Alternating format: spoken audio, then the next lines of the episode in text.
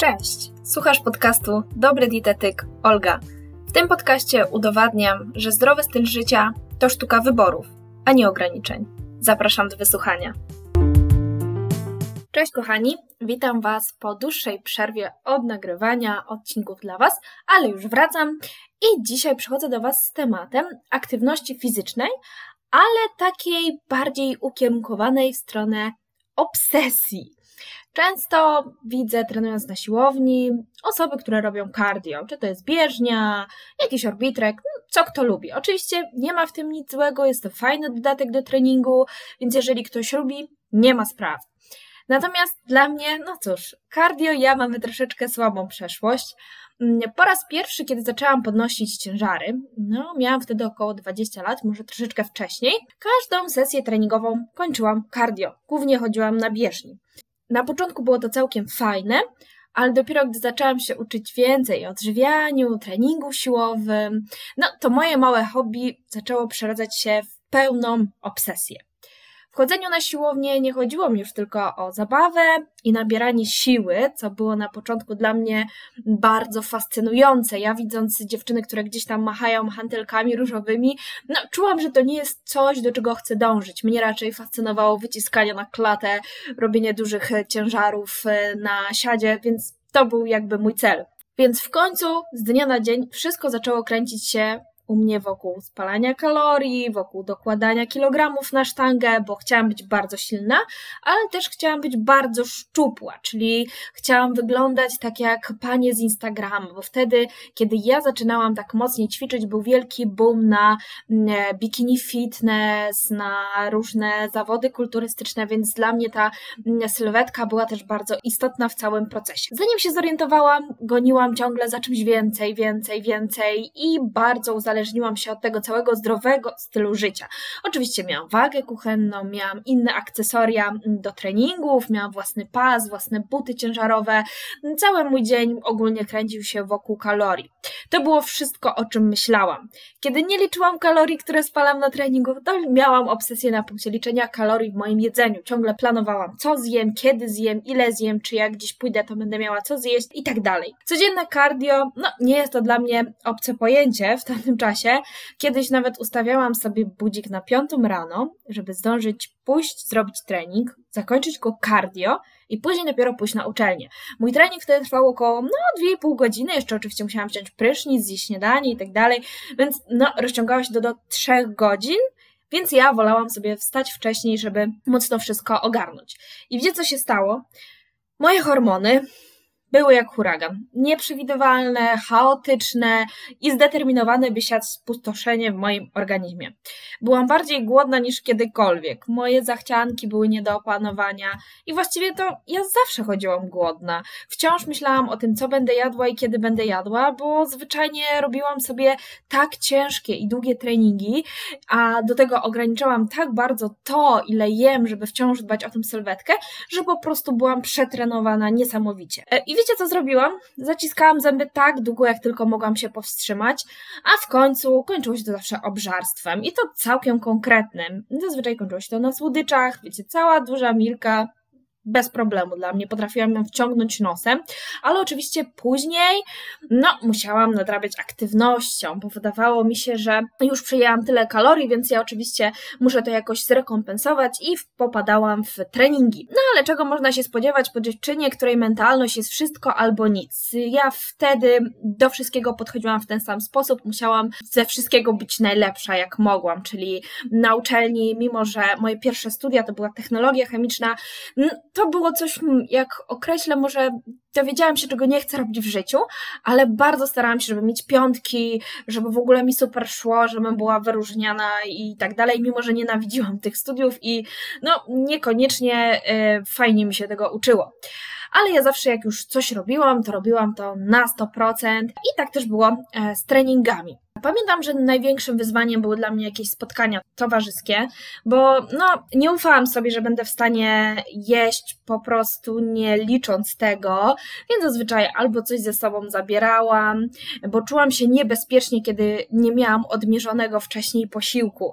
To było dla mnie strasznie stresujące, a jeżeli chodzi o moje takie towarzyskie kontakty, to zawsze byłam osobą, która lubiła wychodzić na imprezy, więc moje studia wyglądały tak, że w czasie wykładów albo przed uczelnią chodziłam na siłownię, później e, szłam na zajęcia, w domu siedziałam i uczyłam się tyle, ile mogłam, żeby później iść na imprezę, wracałam z imprezy i potrafiłam rano się znowu uczyć. Także e, totalnie hardcore i wszystko rozwalone, bo miałam swoje cele, do których musiałam dążyć e, za wszelką cenę. Bardzo często było też tak, że odmawiałam sobie czegoś na jakichś urodzinach, wyjściach i było to dla mnie tak bardzo stresujące i obciążające, że kiedy wracałam do domu, to po prostu nadrabiałam, czyli obżerałam się w samotności, wtedy nie czułam, że ktoś mnie osądza, ale to, to nie była prawda, bo nikt tak bardzo mocno mnie nie osądzał, jak ja sama.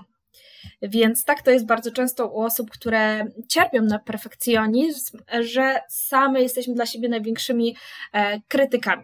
Ale oczywiście, kiedy kończył się tydzień, czyli niedzielny wieczór następował i ja zawsze miałam tą samą rutynę. Kiedy kładłam się do łóżka, odmawiałam sobie wszystkiego i mówiłam, że już teraz od, od poniedziałku będę miała więcej silnej woli, to będzie tydzień, w którym wyjdzie wszystko perfekcyjnie i nic się innego mm, nie zdarzy, po prostu to, co sobie założę, wykonam. Oczywiście mm, nie rozumiałam, jak to jest, że te wszystkie modelki fitness, to co zalewało wtedy moje media społecznościowe, bo oglądałam i motywowałam się tymi osobami, czyli wciąż gdzieś tam na tapecie były wychudzone dziewczyny, mm, które wydawało mi się, że kurczę, chodzą na te treningi, prowadzą tą dietę i tak wyglądają, a ja jednak e, nie mogę i one stosują to wszystko, co ja robię i jakoś dają radę, więc jak to się dzieje, że ja po prostu wciąż zawodzę i w kółko jest to samo, że odchudzam się tyję, odchudzam, ćwiczę, obżeram się i wszystko naraz. Wydawało mi się, że to coś jest ze mną nie tak, że jak coś tak prostego jak jedzenie, mniejszej ilości jedzenia mnie przerasta. Coś ze mną jest widocznie nie tak ironia losu, co? No nic, nigdy nie miałam niezdrowej relacji z jedzeniem, dopóki nie zaczęłam się odchudzać i myśleć o odchudzaniu. Dopiero kiedy zaczęłam zwracać tak bardzo uwagę na moją dietę i liczyć obsesyjnie kalorie, to wtedy zaczęło się dziać po prostu źle. Wcześniej, jak ćwiczyłam, no to to była bardziej zabawa, tak? Czyli nie wiem, jak kopałam w piłkę, jeździłam na rowerze, czy, czy robiłam jakąkolwiek inną aktywność, to nigdy nie zastanawiałam się, czy spalam na niej kalorie. To było po prostu dla mnie takie obce pojęcie, dopóki nie zaczęłam się tym interesować.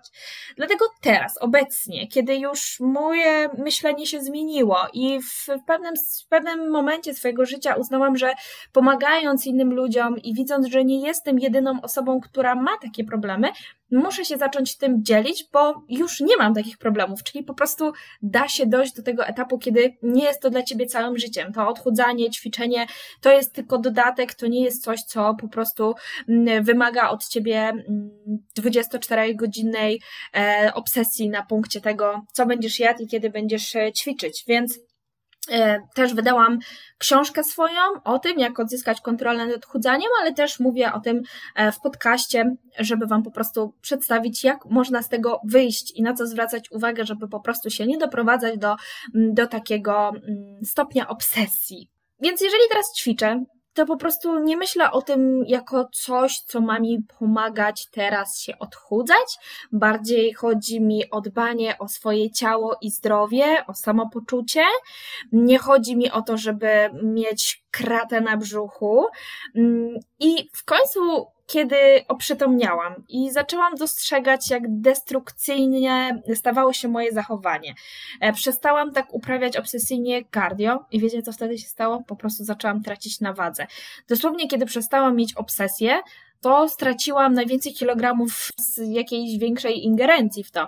Czyli kiedy nie miałam tej obsesji na punkcie czystego jedzenia, e, idealnych treningów, to moje zachcianki po prostu umarły. Moje hormony przestały już tak szaleć i zniknął ten ciągły głód. W rezultacie moje ciało po prostu stało się szczuplejsze, dzięki temu, że zaczęłam dbać o codzienną aktywność. Nie przetranowywałam się, tylko zaczęłam dbać o kroki, tak? Czyli robienie te 8-10 tysięcy kroków mm, dziennie. Do tego Włączam sobie dodatkowe treningi. Czasami jest to siłownia, czasami jest to e, pole dance, czasami jest to wspinaczka, czasami jest to cokolwiek innego, rower. Staram się po prostu robić aktywność, którą lubię, na którą mam ochotę, nie narzucam sobie żadnego reżimu, po prostu staram się i mi tego brakuje, kiedy nie ćwiczę ale jest to totalnie w zgodzie ze mną, nie jest to coś, co jest zorganizowane na siłę i też no, nie przybywam na siłownię dłużej niż 45 minut, więc te treningi na pewno już nie wynoszą 2-3 godziny i, i nie wyobrażam sobie, żeby teraz wynosiły tyle. Tak naprawdę, kiedy tracisz takie uzależnienie od diety, zyskujesz dopiero jasność umysłu zdajesz sobie sprawę, że te wszystkie sztuczki, oszustwa związane z utratą tłuszczu, diety toksykacyjne, jakieś okłady na brzuch są niczym innym, jak tylko wielkim odwróceniem uwagi od prawdy. Bo twoje ciało nie jest twoim wrogiem. Jesteście zespołem, musicie pracować razem, a jedynym sposobem, aby ten związek działał, jest nauczenie się dostrzegania jego mocnych stron. Podobnie jak z dziećmi. Trzeba je zachęcać, chwalić, okazywać ciepło, współczucie i empatię. Obiadanie się, katorżnicze treningi, ciągły stres, niedosypianie, zabranianie sobie wszystkiego to nie jest coś, co, co po prostu jest dla Twojego ciała miłe. Jesteś zwyczajnie dupkiem dla swojego ciała w takiej sytuacji. Kiedy Twoja dieta jest zbyt restrykcyjna, kiedy każesz się ćwiczeniami, kiedy zbyt dużo e, się stresuje. Więc jaka jest najlepsza rada, jaką mogę Ci dać? Porzuć takie nastawienie na ciągłe odchudzanie. Zamiast tego skieruj tą uwagę do wewnątrz. Zamiast skupić się na kaloriach, zajrzyj pod maskę swojego samochodu. Zrozum wyzwalacze emocjonalne, które popychają cię do jedzenia, kiedy nie jesteś fizycznie głodna. Bo bardzo często tak jest, że a zjadłam tą czekoladę, w sumie to nie byłam głodna, ale miałam cały dzień stresujący, w końcu mi się należy i tak dalej. Poznaj szeroki wachlarz aktywności mm, e, fizycznej. Odkryj taką, którą lubisz, która sprawia Ci przyjemność, e, której utrzymanie będzie po prostu dla Ciebie łatwe i nie wymagające takiego wysiłku. Poznaj psychologię związaną e, z samoograniczającymi cię przekonaniami, wewnętrznym krytykiem, presją społeczną związaną z obrazem ciała, abyś mogła podejmować bardziej świadome decyzje, które są zgodne z Twoimi wartościami i celami, a nie wszystkim, co ktoś uważa, jak ty powinnaś wyglądać, jak ty powinnaś jeść, bo tobie wypada, nie wypada, po prostu skup się na sobie i swoich pragnieniach. No i przede wszystkim też warto poćwiczyć e, integrację ze swoją zakazaną listą produktów. Poważnie, w ten sposób pozbawiamy ich władzy nad sobą i neutralizujemy je. Zamieniamy poczucie winy i wstyd na przyzwolenie. Kiedy jemy pokarmy, których się boimy, tracą one swoją kontrolę. To po prostu jest na takiej zasadzie, kiedy ty uważasz, że zjedzenie tego kawałka czekolady, ono po prostu cię zniszczy po całą dietę i w ogóle wszystko. Po prostu okaże się, że kiedy zjesz ten kawałek czekolady, nic wielkiego się nie stało. Podobnie tak jak jedzenie broku, kurczaka, marchewki, to nie jest coś nad bardzo, bardzo szczególnego. To jest tylko jedzenie. Ten jeden posiłek nie sprawi, że schudniesz, tak samo jak jeden inny posiłek nie sprawi, że przytyjesz. Też warto byłoby wyzbyć się takiego podejścia, że jeżeli zaczynamy zmieniać nawyki żywieniowe, czyli pomyślimy sobie, ok, jutro moja dieta będzie inna, nie chcę już codziennie słodyczy, to jest ten czas, kiedy jestem gotowa i podejmuję świadomą decyzję, że chcę e, przestać już jeść codziennie słodycze, to nie róbmy czegoś takiego jak ostatnia wieczerza. Nie jesteśmy w celi śmierci, nie musimy zjadać wszystkiego już teraz. Te same produkty będą dostępne również jutro w sklepie. Zawsze można zjeść więcej, kiedy znowu będziemy głodne. A kiedy się przejadasz, zobowiązuj się do tego, żeby nie karać siebie mm, poprzez nadmierne ćwiczenia. Postaraj się zwyczajnie wyciągnąć wnioski co spowodowało to przejedzenie. Zaciekaw się tym, dlaczego to się stało. Staraj się zrozumieć siebie, a nie wyśmiewać i oceniać. Każdy kamień milowy w naszym życiu pojawia się w momencie, który wymaga od nas zagłębienia się w siebie. No dobrze, a jak to jest u Was? Jakie były e, Wasze największe zmagania z utratą wagi? Jak zdefiniowalibyście swój związek z jedzeniem i ćwiczeniami? Czy jest on zdrowy? Chętnie się o tym dowiem, dajcie mi znać, napiszcie do mnie na Instagramie, Facebooku, czy gdziekolwiek mnie znajdziecie. E, chętnie e, się dowiem więcej. Do usłyszenia.